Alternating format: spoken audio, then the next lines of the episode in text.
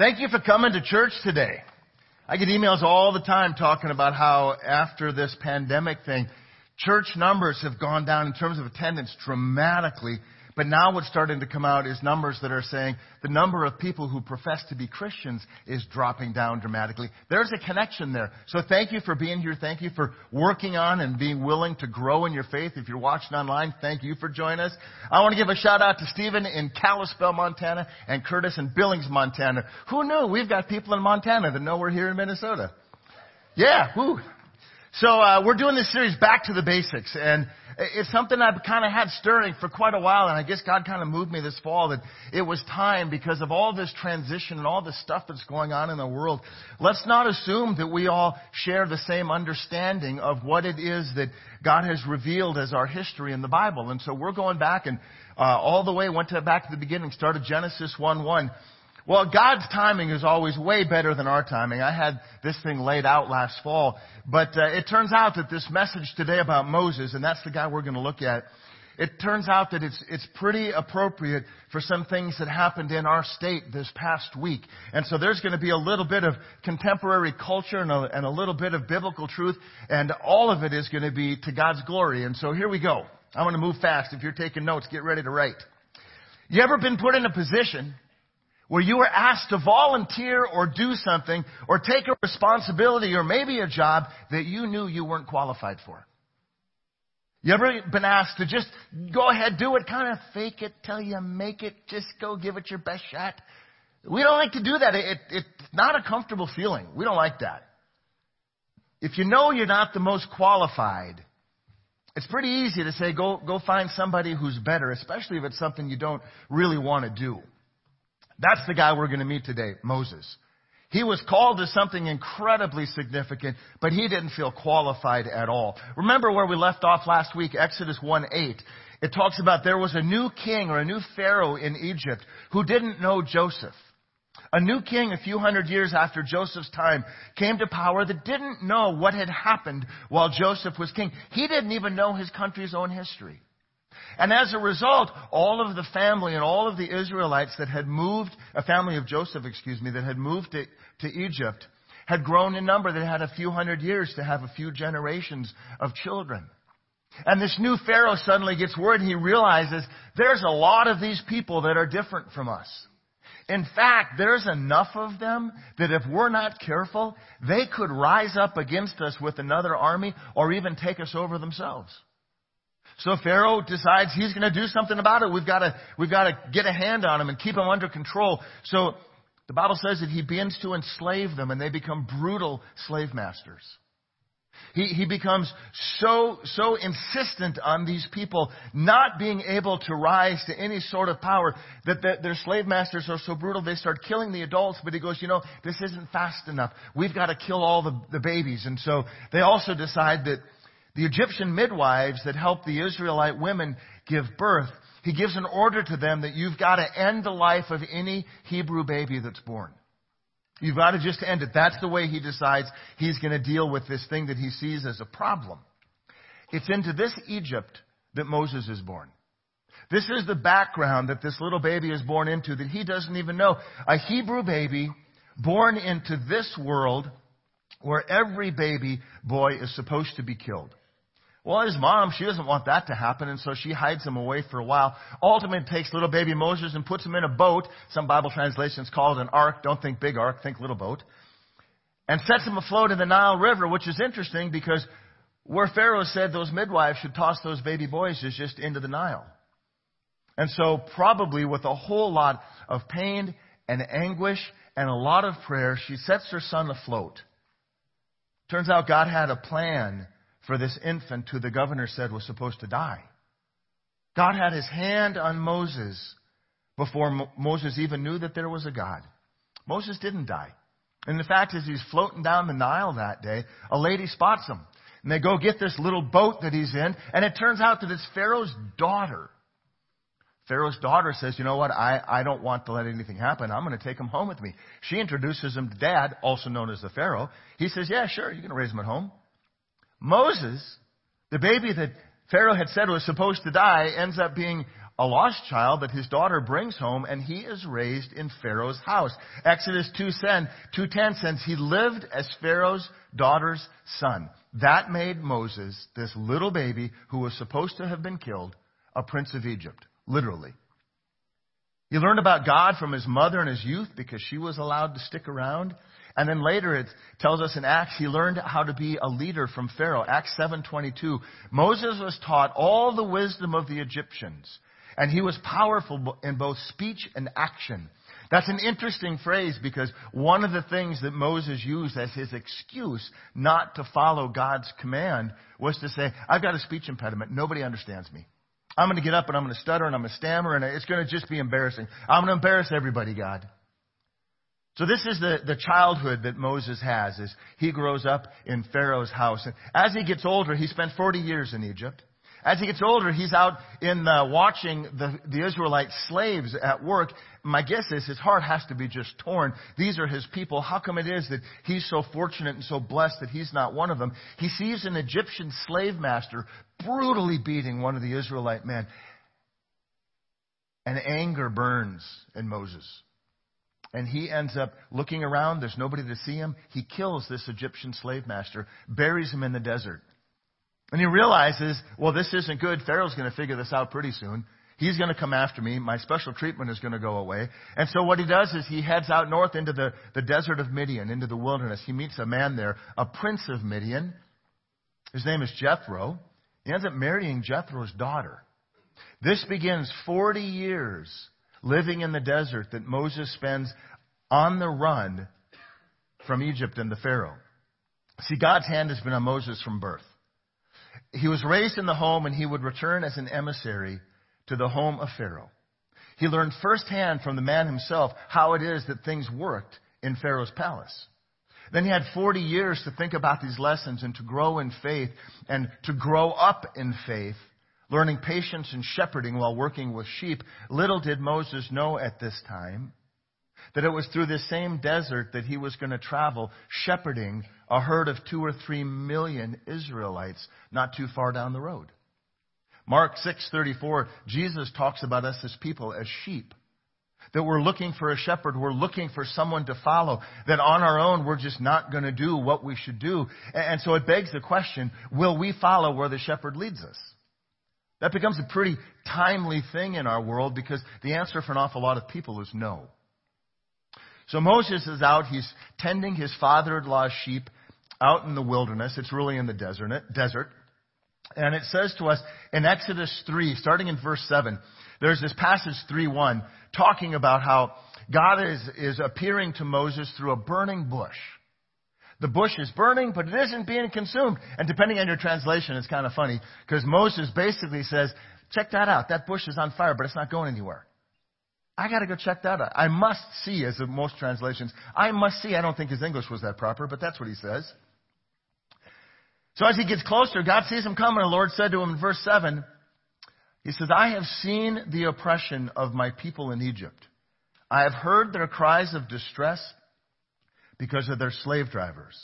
Yes, I am aware of their suffering, so I have come down to rescue them from the power of the Egyptians and lead them out of Egypt into their own fertile and spacious land. God's talking about the promised land. But what's in that passage, the burning bush is amazing. God speaking to Moses says, take off your sandals, this is holy ground. There's something that's in there that we need to pay attention to especially. And I want you to hear it again. Because if you feel like you're suffering, if you feel like you're in anguish, if you feel like you're without hope, you're not alone. God hasn't abandoned you. See, your, your anguish doesn't go unheard. Your life is not ignored. God tells Moses, He sees, He hears, and He knows. He sees what's happening to the Israelites. He hears their cries, and He knows their situation. God understands the suffering of His people. God understands what it is that you're going through. And so what he decides is he tells you, through you, Moses, I'm gonna, I'm gonna have people sent out of Pharaoh's gonna send the people out and I'm gonna bring you all to the promised land. And Moses hears and goes, uh-uh, I'm on the run. I'm not going back to Pharaoh because he'll certainly kill me. He tried to when I was little. He would have heard that story. But Moses knew firsthand how hard life was for the Israelites. That was why he killed somebody. He killed somebody because he was so brutal to one of his people. He'd been there. He, he had murdered this guy. And so, yeah, he knew life hadn't gotten any better. And then what happens, and I would encourage you to read, the entire book of Exodus is about Moses. I'd encourage you over the next few days just to read it. It is great, great history. What ends up happening is God tells Moses, You're the chosen instrument. You're the one that I'm going to use to go to Pharaoh and to send my people to the promised land. You're going to lead them. And Moses goes, Uh uh-uh, uh, not me, not going to do it. And there's this humorous debate. It's a, it's almost a dialogue, but it's almost like Moses thinks he's going to win. And finally he says, well, God, no one's going to listen to me. I've been on the run. I'm, a, I'm just a shepherd. I have no position, no authority. The Israelites aren't going to listen, much less Pharaoh. Who do I tell them sent me? And God says, tell them I am has sent you. You think about that for a moment. Those might be the two most profound words to describe any living thing in history. I am. You think about what you're going through and what do you need? I am your hope. I am your salvation. I am your redeemer. I am your protector. I am your provider. God is all of these things, and it's just wrapped up in that simple statement, I am. There's really nothing else to be said. Moses kind of got it, but it was still lost on him a little bit because he sees himself and his shortcomings. He's a fugitive. He's a murderer. He's a, pu- a poor communicator. He's the last person that should stand in front of Pharaoh. And God says, don't worry about it. Just worry about the fact that I am. I am the one to give you the words. I am the one to give you the power. I am the one who even has authority over Pharaoh. So Moses realizes he's supposed to go to Pharaoh. He's supposed to stand in front of them, somehow get into the court, and demand that his private free labor workforce of slaves is all going to be released and going to be sent to a land that has more hope and promise than Egypt itself. He knows there's no way that's going to happen. At least not on his own, because Moses, he's focused on his inability. God, however, is looking at the possibility. And that's what we need to remember when we're going through the stuff of our life, when we're, when we're going through the, the passages that seem like it's just darkness all around us, that we see only what can't be good. God sees where we're going. God sees where He's leading us. God sees the possibility. God sees what we can't even imagine. Then God tells him, He says, Moses, I'm going to show my power through you in a way that Pharaoh's not going to be able to deny. I'm going to show my power through you in a way that no one has ever seen before. God promises, God promises Moses that through these plagues that are going to be coming, Pharaoh is going to relent. And eventually he says he's going to send the Israelites off to the promised land with gold and silver and jewelry and clothing. And Moses is thinking, there's no way in the world that all of these slaves are going to be let go, much let go, with all of the best stuff that the Egyptians have to offer. Finally, in Exodus 4 4, after Moses continues to resist, the Bible says, the anger of the Lord burned against him. I don't want to be so obstinate that the anger of the Lord burns against me. I'm guessing you don't either. So God tells Moses one more time, go. And that shepherd staff that you're so comfortable with, that shepherd staff that you've gotten to know that's kind of, kind of been your safety stick, I'm going to use that, that simple shepherd staff, to show my power to you, to the Israelites, and to Pharaoh. That God is going to use it as a miracle producing sign that God is with Moses. So finally, it gets down to this conversation. Well, I, I can't even do the talking. He says, I'll send your, your brother Aaron. All right, he'll do the talking, but you're the one that's got to go, Moses. Guess who won? God won. Aaron and Moses go to Pharaoh, and not surprisingly, when they tell Pharaoh that they're here to ask him to release the Israelites and let them leave Egypt, Pharaoh looks at them, and, and in Exodus 5 2, he says, Who is the Lord that I should obey him? I got to imagine that was about the snarkiest comment that Pharaoh could have made. But there's a really important lesson in that for all of us.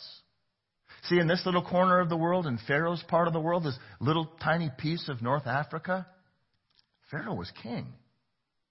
Pharaoh was everything. Pharaoh was a small g God. That's what he told his people, and that's what he believed. He was in charge. He gave the orders. When he said it was time for someone to die, somebody died. But what Moses and Aaron knew, and Pharaoh would soon find out, that there really is a God, capital G, creator, author of life, Heavenly Father. And He actually has all the power and all the authority and all the control over all of the world, including Pharaoh. Over everything. And all these years later, we live in this world that people think because of their money or their position or their title or whatever, you can fill in the blank, that they don't need to believe in God or fear or obey Him. As with Pharaoh, they're going to learn a very personal, very painful lesson one day because of that arrogance. Because the Bible says that one day every knee will bow and every tongue confess that Jesus Christ is Lord. Seems almost impossible when you think of this task before Moses in front of Pharaoh. But God's a promise keeper. For Exodus 7, uh, verses 3 and 4, gives us a prophetic word from God Himself. He says, I will make Pharaoh's heart hard so I can multiply my miraculous signs and wonders in the land of Egypt. God will make Pharaoh's heart hard so that God can be glorified. Even then, Pharaoh will refuse to listen to you. He's telling Moses, this isn't going to be easy. This guy isn't going to go down fast. So I'll bring down my fist on Egypt. I will rescue my forces, my people, the Israelites, from the land of Egypt with great acts of judgment. When I raise my powerful hand and bring out the Israelites, the Egyptians will know that I am the Lord. God is speaking a prophecy, which we know is a promise. So what happens is this ever increasing rebellion. Every time Moses goes to Pharaoh and asks to let God's people go, Pharaoh continues to rebel and get more and more obstinate. It ends up that Pharaoh starts hardening his heart. He doesn't care the result. He is not going to let it go. Now he's fighting against God. It ends up that nine plagues are visited on the land of Egypt. The land is decimated. The well being of people of, of Egypt is decimated. Their economy disappears. Finally, in the end, an unrepentant Pharaoh, the Bible says, has his heart hardened by God. God says, you know what? And he talks about this in the New Testament. Finally, God says, I'm going to give them over to whatever they want. Pharaoh wants to fight, he gets a fight. Pharaoh wants an unrepentant, sinful heart, he can have it. What Pharaoh wanted was life apart and separated from God. There's no hope, but Pharaoh wanted to be in power. That still happens today. When we refuse to listen to God, our hearts become hardened. I told you this is not just a history lesson, but a, a culturally relevant lesson. This is happening today. I watched it. The enemy of God has drawn a new battle line, and you know what? If you haven't been paying attention to the news, Minnesota is headline news all over the world. I've been able to make some friends over the years across uh, the country and in different parts of the world, and I go to where they go to for their news, and we're on the front page. And it's heartbreaking. I don't know about you, but Thursday night I listened to the proceedings of the Minnesota House of Representatives. I wanted to hear the entire process. I wanted to hear from opening, which took a long time to get started, all the way through to vote. I watched the whole thing. I listened to every single person who spoke. Because at, at stake was a vote to pass the most comprehensively permissive, essentially without check or balance or oversight, law that permits abortion at any point in a pregnancy for any woman of any age without really any record keeping, including up to and after the moment of birth. Because one of the people asked the author to clarify and to define these things, and it was all in the affirmative. Yeah, that's what it's about. And as I'm listening to this, I hear some passionate voices imploring those people who are in favor of this to truly consider the consequences of their actions. I heard them imploring others to hear God's love and God's truth in the face of not just passing, passing the nations, but the world's most permissive abortion legislation ever. But they gave equal time to both sides of the aisle. And then I heard speaker after speaker who was in favor of this law that would, in their words, enshrine, and that word kept being repeated, enshrine abortion access for everyone forever in Minnesota. Those men and women I can only describe as spoke with hardened hearts. Some of them were angry. Some of, some of them were, were passionately, seemed to be upset almost, but they knew they were going to win. I can only describe them as hardened hearts that had been severed from the reality of what they were demanding in the name of safe science and medical care and, and free choice. And God allows their hearts to be hardened. But just like with the nation of Israel, or nation of Egypt, see those other people that lived there, they, they didn't fight God. Pharaoh did. But the entire nation fell under God's judgment. Just like Pharaoh stood under God's judgment for his nation, hardened hearts leads to leads to devastating consequences, and we will stand in judgment for that decision of our elected officials. I've said this before. I'm not going to tell you how to vote, but what I'm going to say is your vote matters. And on Thursday, I saw to what devastating and deadly effects it matters. And, and this law, this new law that is going to be the law of Minnesota, it does not honor God, and it does not honor God's will for us. So after nine plagues in Egypt, nine plagues that wipe out about everything that you can imagine, God gives instructions to Moses to inform the Israelites of a time of worship and a time of sacrifice. We've known, come to know this as the Passover.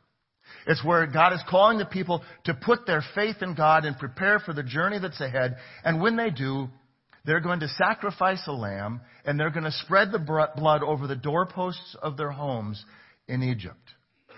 Because God was about to release the tenth plague, the plague of the firstborn. And in the tenth and final plague, an angel of death was going to visit Egypt, and all the firstborn of the Egyptian people and all of their livestock was going to be killed. All of the firstborn of the people and livestock. The only ones in the entire nation that would be passed over would be the Israelites with lamb's blood over their doors. The, Pas- the celebration of Passover is still occurring today with the Jewish people, where we see the shed blood of the lamb literally providing protection salvation, and life to the people of God. All the way back to the time that they were in Egypt. In Exodus 12, we read that that night Pharaoh was awakened to a cry of anguish he had never heard before that echoed throughout the land because not a single household in Egypt was there someone or some animal who was not dead. Pharaoh had never heard that kind of cry before. And so he sends for Moses and Aaron and he says, gather up your people and your animals and your possessions and leave. Just go. Go to the place that your Lord is calling you to. And oh, by the way, would you bless me on your way out? It's like a ridiculous afterthought. This guy who absolutely refuses to believe in God and to follow him because God has no authority says, yeah, I've seen what he's capable of. Would he bless me, please? It's kind of like people who deny God with word and action get to a point in their life where they've got nowhere else to turn and what do they do? Pray to a God they say they don't even believe in. That's what's happening to Pharaoh. Bless me also, he says. Then in Exodus 12:35, the Israelites do exactly what Moses commanded them to do, exactly what God said would happen. They ask their Egyptian captors, very nicely, I'm sure, for silver and gold and jewelry and clothing. And the Egyptians couldn't have been happier to give it to them. Now, if you've read or studied or watched anything about ancient Egypt, they loved gold. They loved jewelry. They loved fine clothing. All of it went with the Israelites when they left Egypt and went north. Some translations talk about the plunder of Egypt. Others talk about the wealth of Egypt. But the point is, those people left with the very best of the finances of that country. And so some two to three millions, Bible doesn't tell us, tell us how many men, so people assume two to three million Israelites, leave Egypt on what should have been this awesome, fun, kind of crazy celebration of a two month journey to the promised land. And if you've read the story, you know how funny that is because it's a little bit like Gilligan's Island. The distance was two months worth. A little bit less, actually. In reality, it was 40 years. It wasn't because they didn't know where to go, it's because they quit paying attention. It wasn't because God didn't provide leadership to them, it's because they didn't want the leadership they were given. It isn't because they didn't know what the plan was or the purpose or their future was. It's because they didn't want it. They didn't like the day they were in. So God leads them out with this pillar of cloud by day and a, a fire by night so they know exactly where God is leading them until they decide they don't want to pay attention anymore. Exodus 16, we read this passage about them coming to the Red Sea and the God, God reparts the Red Sea because Pharaoh and his army are in hot pursuit. Got to imagine he was pretty upset that he let all these people go, realizing we're not going to get anything built. My people haven't had to do any labor in hundreds of years. The only people that are willing to work is the ones we force them to work. Let's go get them back. So Pharaoh and his army take off and the Red Sea parts and the Israelites pass through and the waters come back and recede into the, into the sea and Pharaoh and his army is washed up, swallowed by the water. And the next thing in Exodus 16, they make it to the wilderness of Shin. When you look in your Bible, it's, it's spelled S-I-N. It's pronounced Shin. Kind of interesting if you're a Hebrew reader, or an English reader rather because they're complaining to Moses and to God about how much they missed their life in Egypt. They're complaining about how much they miss being slaves. They're complaining and whining that life is so hard in the desert on the way to the promised land where God provides us with food every morning and every night. We don't have to do anything but pick it up off the ground. Oh, do we wish we were back in Egypt? They're remembering their miserable lives as slaves as though it was better than the promise that God was leading them into. And so what do they do? They begin to turn on Moses and they begin to turn on God. And it's so easy for us to complain about the moment that we're in that we forget that God is actually carrying us through this moment and preparing us for the future. We're often no different. We want what we want and we want it now. Waiting for a promise can take some time and we're impatient people. So God provides them with manna, which is like a thin bread in the morning. It's on the ground. They pick it up. They've got enough to eat for the day. But God says, don't take any more than that. Trust me. I'm going to provide for you. At night, there's quail. They've got enough food every day. Uh, on Fridays, they would collect a double portion so they had something on Saturday, which is their Sabbath. That way they wouldn't have to work. And despite God providing all of that, they continued to whine and complain. And yet God continues to provide for them and to protect them. And it's easy for us to complain about the situation that we're in. I hate what's going on. I can't believe that's happened. I didn't deserve it. It isn't fair. You know what? God has you in that place for a purpose and a reason, and He will carry you through. So this time in the desert then leads him to Mount Sinai. Mount Sinai is where Moses was told by God to go meet him, and he was given the Ten Commandments. In their more simple form, the Ten Commandments are God's rules or laws or guidelines for healthy and productive and respectful relationships between people and God and for us together with each other. It's as simple as that. If you read through the Ten Commandments, and I encourage you to do that, all that they are is about respectful, healthy relationships. That's it. But the people didn't want that. The people didn't want that at all. They wanted, not a, didn't want God's laws. They wanted their own laws. They wanted to set their own rules. They wanted to follow their own lead. They wanted to take care of what they thought was this horrible situation by themselves. So they get together, they gather up all the gold, and they melt it all down, and they make a golden calf. Interesting thing to choose because so many of the cultures around them worshipped their false god Baal, who was a bull. They make a golden calf. They want to worship that instead of God. They make an idol in their own image, of their own liking. They, they make the shrine for them to worship, even though God had told them this is how you worship while you're in the desert. They turn from God and they choose to worship their own desires, their own sinful nature, and a creature that they crafted on their own.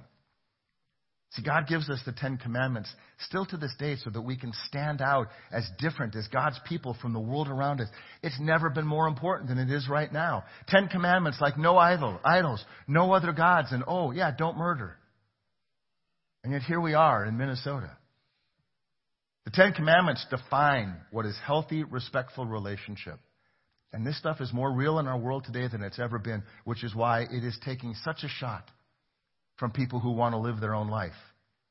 Our world hates, literally hates anybody who will stand for Jesus and stand against the agendas and the ideologies and the schemes of this world, their plans, all of it. To speak out for the name of Jesus, suddenly we're labeled intolerant. We're labeled haters. That we're not good people. That we're the problem. I don't understand, I guess, to be honest, to want more for people than to give in to an agenda of multiple genders and surgical mutilation, how does that make us intolerant? It means that we actually believe that there is a power in this world greater than us, and that power is called God. Don't fall to that pressure. We've said this for years, but it's got an interesting new meaning to it now. Love Jesus, love people, teach people to love Jesus. It's not popular. But you know what? When someone goes from hating the gospel and hating Jesus to meeting Jesus and falling in love with him, they're going to thank you. I Found it very telling on Thursday night that politician after politician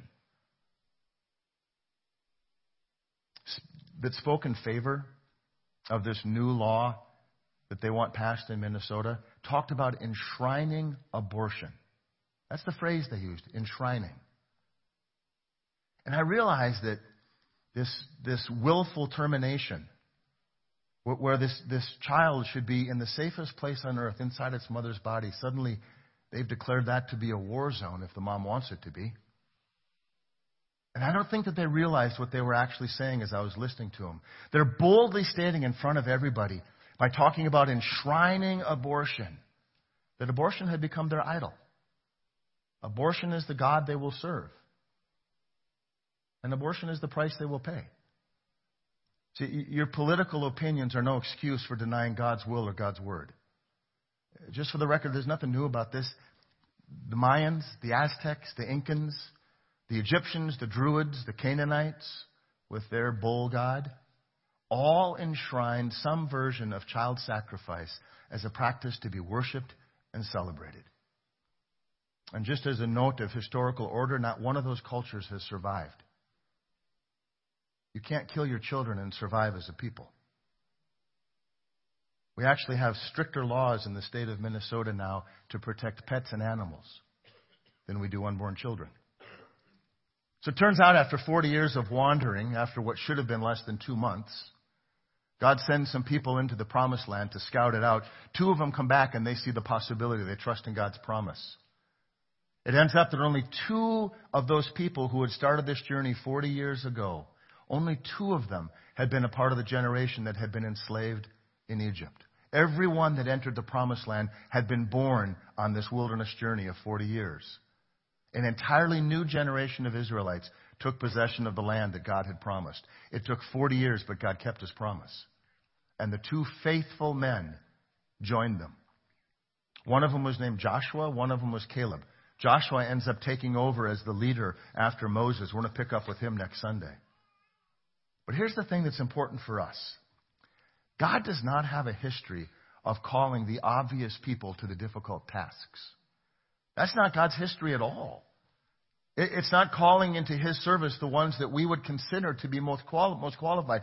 Think about Joseph. His, his brothers dismissed him and sold him off. Moses had every excuse imaginable. He was put in a river and left for dead.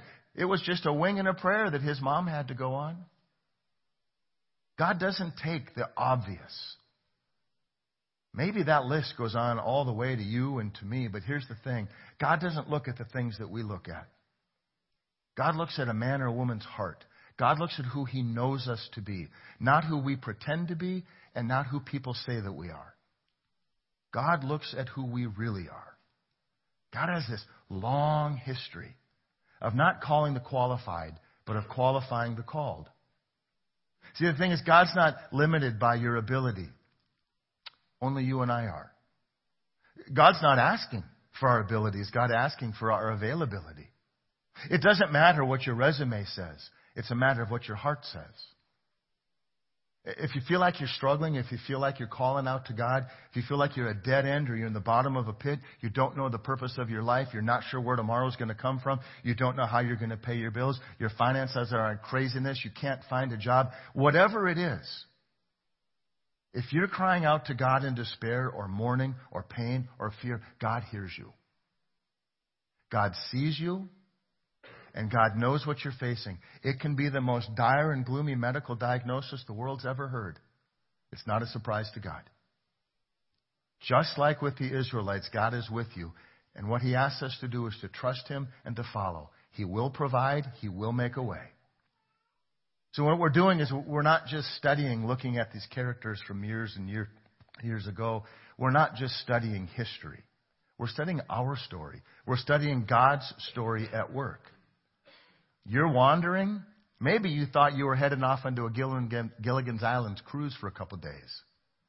Maybe your wandering has turned into a 40 year trip through the desert, but you're not alone. Because that God who makes and keeps his promises has a better day, a better life, a better future in store for you. God is a God who makes promises and who keeps them. And what he asks us to do is to be patient, to grow in our faith, and to be faithful to Him. And when we do that, He carries us through and He gets us to the place that He has us on this journey to be. Maybe you've begun it and you're starting it now. Maybe you've been there for a while. Maybe you can't even imagine where it is. But the point is, God hears you, God sees you, and God knows what you're going through. You are not alone. Don't look for help for somewhere else. It'll all be empty. Look for help from the one who created you and gave you life. Let's pray. God, thank you for this story of Moses. I think a lot of us can relate to him in ways that aren't so shining. We have a tendency to say, not me. Maybe it's with helping somebody who is in need that we don't have time for. Maybe it's in helping out or volunteering for something at church. Maybe it's in giving more than what we feel comfortable for.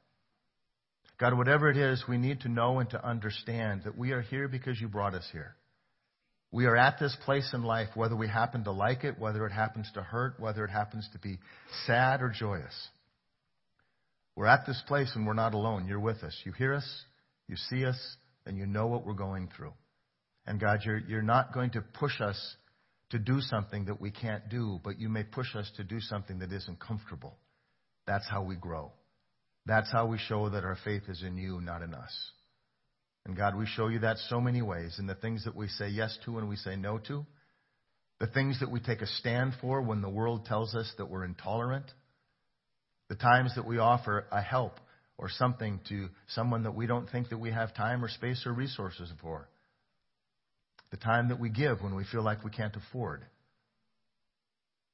God, we want to be people whose faith is in you, who trust you to carry us through whatever, that we're, whatever it is that we're going through not in us and in the ways of this world, because our own minds, our own wills in this world are going to do nothing but drive us from you.